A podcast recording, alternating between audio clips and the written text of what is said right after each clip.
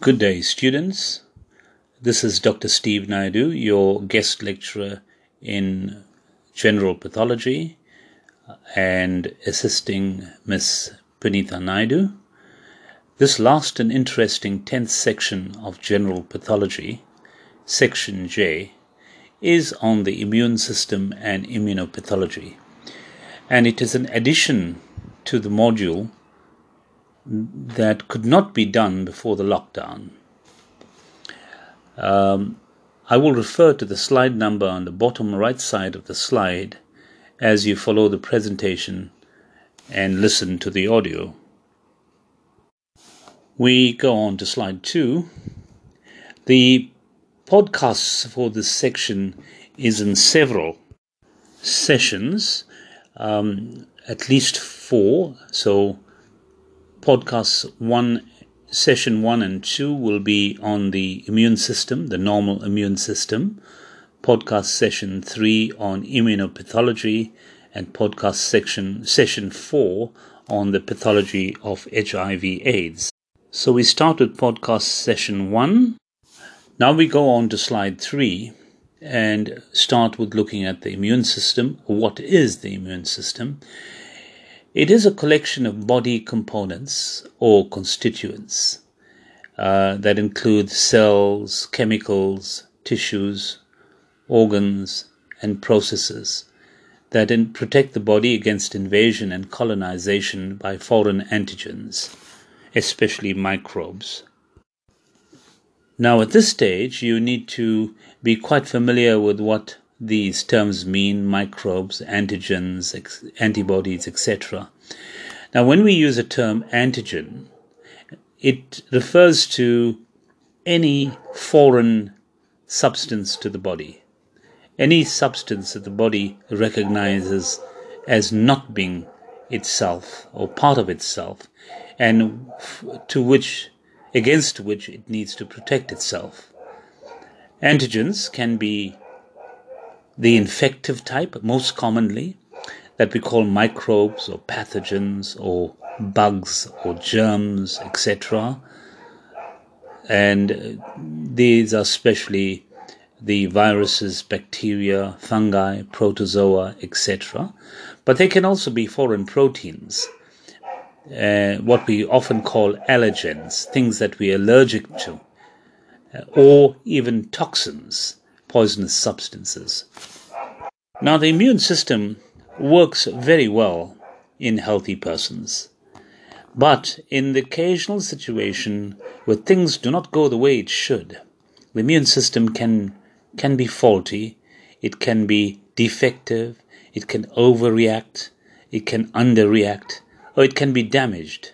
And we will look at this later in the presentation on immunopathology. So we look at the components of the immune system. We go on to slide four. We look at what makes up the immune system. And there are uh, basically two forms of the immune system.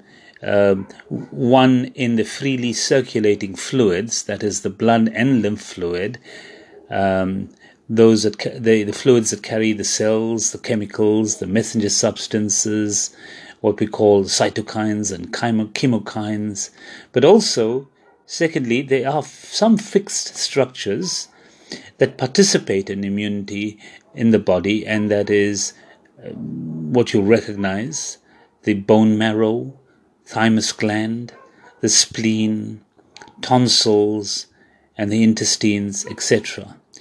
We must remember that the intestines particularly have a multitude of important and effective lymphoid follicles. Indeed, every epithelial surface has lymphoid tissue, and that starts from the intestine, gastrointestinal uh, tract, that's from the mouth to the anus. Uh, lots of immune um, um, lymphoid tissue, it's all part of this, uh, the uh, immune system, um, the structural immune system, and as well as the respiratory tract. Um, there's a lot of, um, because of the amount of impurities that we breathe in, in the respiratory tract from the nostrils to the uh, uh, trachea, to the bronch- bronchial tissues, and right into the lungs. It's a tremendous amount of lymphoid tissue. So that all forms part of the immune system. That is the structural components. Just to summarize, then, we have the freely circulating uh, components in the bloodstream and lymphatic fluid and tissue fluid, and then some fix, fixed structures. Now, if you look at the slide itself in slide 4 on the left side diagram, you've got um, description of cell types, and just for your purposes, you don't have to de- remember each detail of the different kinds of slides, uh, the cells on the for example, on the right sided diagram. But on the left sided diagram, it's well worth uh, knowing at least uh, the categories of cells and those that are important. For example, what are these um, lymphocytes, uh, antigen presenting cells, and effector cells? Uh, what you need to remember is that the antigen presenting cells are the first cells to come to encounter antigens and that is foreign substances and that includes the dendritic cells macrophages and follicular dendritic cells and they are the initial um, cell contact with antigen and what they do is they engulf they gobble up or swallow the antigens and destroy them, uh, and they create a memory. So they present they present antigen. That's why they're called antigen presenting cells. They present antigen to another group of cells, and those are the lymphocytes. The lymphocytes, which are the B and T lymphocytes, which need that memory of the um, of the invader in order to be sensitized. Okay, and the B lymphocytes produce antibodies, while the T lymphocytes become uh, effector or killer cells. And then the, we, we look at the group of effector or, killer cells. Effector cells actually are those that destroy antigen, which includes some of those T lymphocytes as well as macrophages and granulocytes. That's all you need to know about these cells, really, I think. Um, and if you, you, you may have seen on television, on DSTV, a TV series called Border Control. Border Control is a Australian um, um, series uh, where the border control police of the Australian Australia um, uh, screen every person that enters or leaves the country. Now, the antigen presenting cells or the APCs are the first uh, border police that come across uh, and and and inter- intercept uh, the possible invader to the country, and they enter the invader antigen um, uh, identification onto their onto their computer systems. The lymphocytes are the ones that are sensitized. They pick up the memory from the computer system, and they remember this so that when they when these when an invader or a, a person that enters a country or an antigen in, in the case of a body um, comes back, they are sensitized and they quickly respond with overwhelming, overwhelming capacity, whilst the effector cells are those that are also called killing cells. They they like the, the army that's brought in to deal with an invasion of antigen. We move on to slide five. This is just a more detailed description of the specific roles of the immune cells but again, it's not required that you remember these full details. It's just for reference purposes. Maybe while you read and while you while you turn back and forth between slides and your notes. Now we go on to slide six.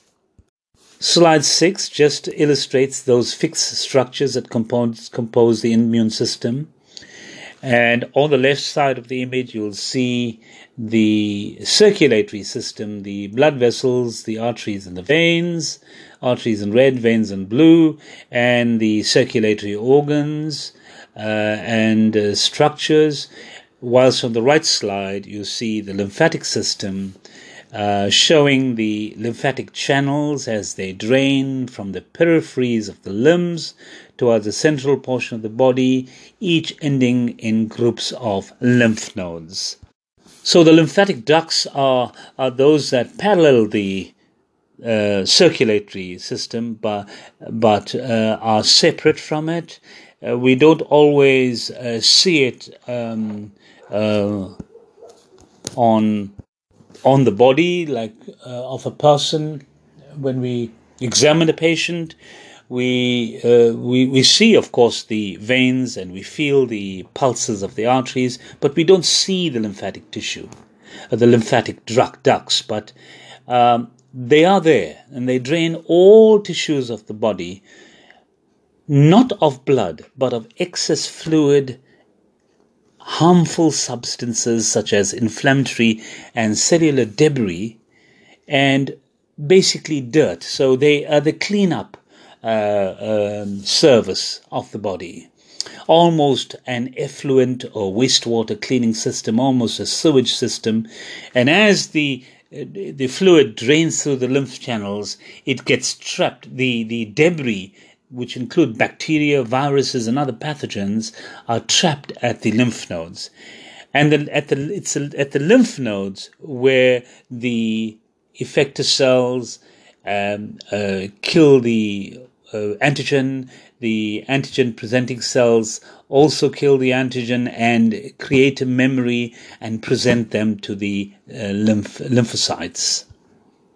Now, the lymphatic duct system and and anatomy is something also that you as a student radiographer and as a practicing radiographer must appreciate and know because the lymphatic ducts are also an easy way that neoplastic or tumor cells find it easy to migrate to other sites of the body. Hence, the lymph nodes are primary sites for, for malignant tumor to get stuck in okay, as they have drained through the lymph channels and enlarge uh, because of tumor. Now, let's take, for example, if you have a, a, a septic sore in the leg or the toe, you find that your lymph glands at your groin are enlarged. That's typical because the lymph glands, the lymph ducts drain the debris, inflammatory debris, and um, septic uh, uh, substances, including pus, away from the toe and get to the lymph lymph gland in the groin. And another example is a patient with a CA breast because um, the breast uh, lymph ducts drain into the axilla, that is, that is the armpit, you'll find that malignant cells from a CA breast will uh, uh, migrate or metastasize to the axillary lymph node in the armpit, and that also needs to be attended to for treatment. Okay, that deals with the basic anatomy and structure of the of the immune system. And now we continue in on the next slide and in the next um, podcast session, podcast session two, on the the processes, and we deal with the two main immune types uh, or immune uh, processes or lines of defense. Thank you. Let's go on to podcast two.